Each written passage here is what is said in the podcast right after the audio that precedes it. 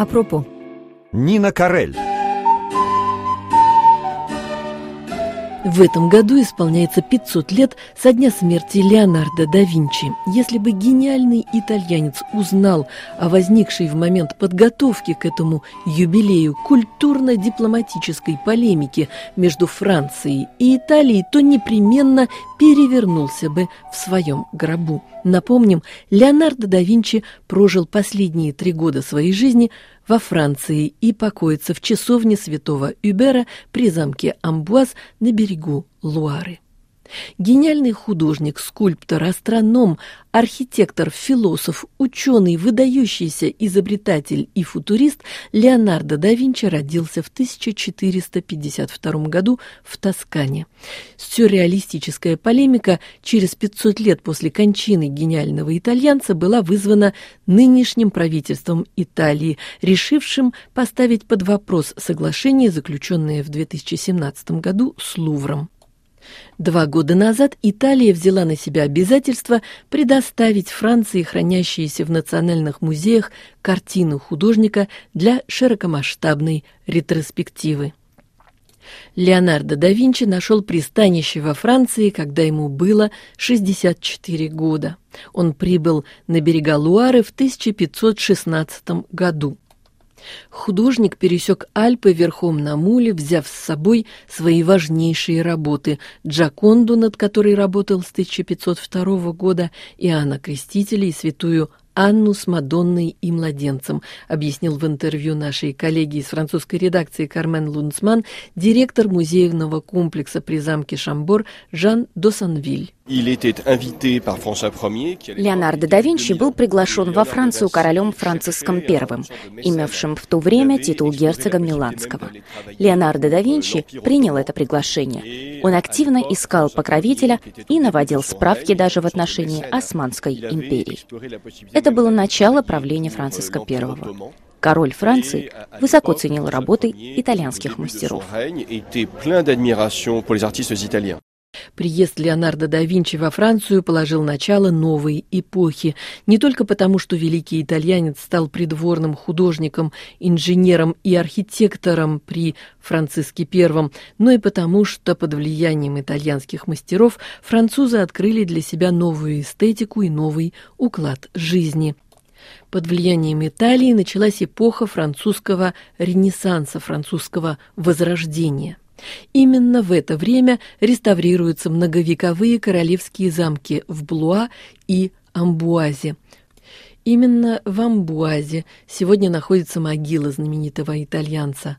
Но с именем Леонардо да Винчи связано и строительство великолепного замка Шамбор. Коллекция Шамбора – единственная после Парижа, где можно увидеть подлинные страницы Атлантического кодекса Леонардо да Винчи. Это архитектурные чертежи. На их основе, как настоящие полицейские эксперты, посетители могут проследить влияние идей да Винчи на концепцию замка Шамбор. Шамбор – это самый большой в мире замок эпохи Возрождения. Культурно-просветительный комплекс при этом замке примет участие в широкомасштабной культурной программе этого года по случаю 500-летия со дня смерти Леонардо да Винчи, которая включает в общей сложности около 500 мероприятий. Рассказывает Франсуа Боно, председатель регионального совета Центр Долина Луары. Речь не идет о том, чтобы превращать замки, парки и сады региона в объект музеографии. Но каждый населенный пункт на берегах Луары предложит максимальные креативные усилия, чтобы предложить концерты, выставки, провести коллоквиумы. Ведь да Винчи был не только гением в искусстве, он также был выдающимся ученым и инженером. Он создал прототипы летательных аппаратов и других футуристических для того времени устройств. Он был открытым человеком, создателем европейских ценностей, что сегодня очень важно. Да Винчи был своего рода прорицателем в технологиях, и вот уже более 500 лет мир восхищается его гением. Но сегодня человек – символ свободы и совершенства человеческой созидательной мысли, оказывается в центре малосимпатичной дипломатической полемики в центре Европы. В конце прошлого года, в ноябре, заместитель министра культурного наследия, культурной деятельности и туризма Италии Лючия Боргонзони – член националистической партии «Лига», поставила под вопрос договор о предоставлении в 2019 году Лувру для широкомасштабной ретроспективы картин художника. Речь идет, как мы уже говорили, о соглашении, достигнутом с предыдущим правительством Италии в 2017 году. Итальянцы брали на себя обязательство предоставить французскому музею все работы да Винчи. Это четыре или пять панно, выполненных на деревянной основе, в обмен на картины Рафаэля, которые должны быть предоставлены Лувром для ретроспективы работ этого художника в Риме в 2020 году. Замминистра по культуре Италии выдвинула неожиданные для мира музеев аргументы. Леонардо – итальянец, он только умер во Франции. Если Италия предоставит его полотна Лувру, то сама окажется на периферии крупнейшего культурного события. Такая позиция поставила под вопрос сложную и хорошо отлаженную международную систему обменов произведениями искусства между музеями мира. В Италии она вызвала волну поддержки со стороны националистически настроенных элементов. Зазвучали даже требования вернуть в Италию знаменитую Джаконду.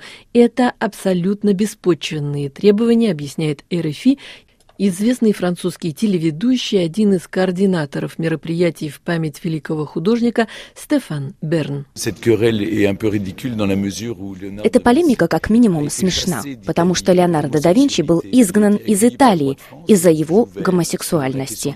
Он был принят королем Франции, который отличался более открытыми взглядами. Франциск I принял художника с его картинами. Эти работы да Винчи принадлежат Франции, потому что они были у него куплены Францией. Парижский Лувр располагает сегодня самой большой в мире коллекцией работ Леонардо да Винчи. Это 5 из 15 известных картин и 22 рисунка живописца. Кроме трех привезенных самим художником, две картины были куплены до его приезда во Францию королем Людовиком XII. Это «Мадонна в скалах» и «Прекрасная Ферраньера». На сайте Лувра уточняется, что эти полотна да Винчи собственно, и положили начало созданию Музея изобразительных искусств Лувра. Широкомасштабная ретроспектива откроется в Лувре 24 октября. Это оставляет достаточно времени на переговоры с Министерством культуры Италии и для проведения юбилейных мероприятий в память гениального итальянского художника и скульптора на родине во Флоренции и в Милане.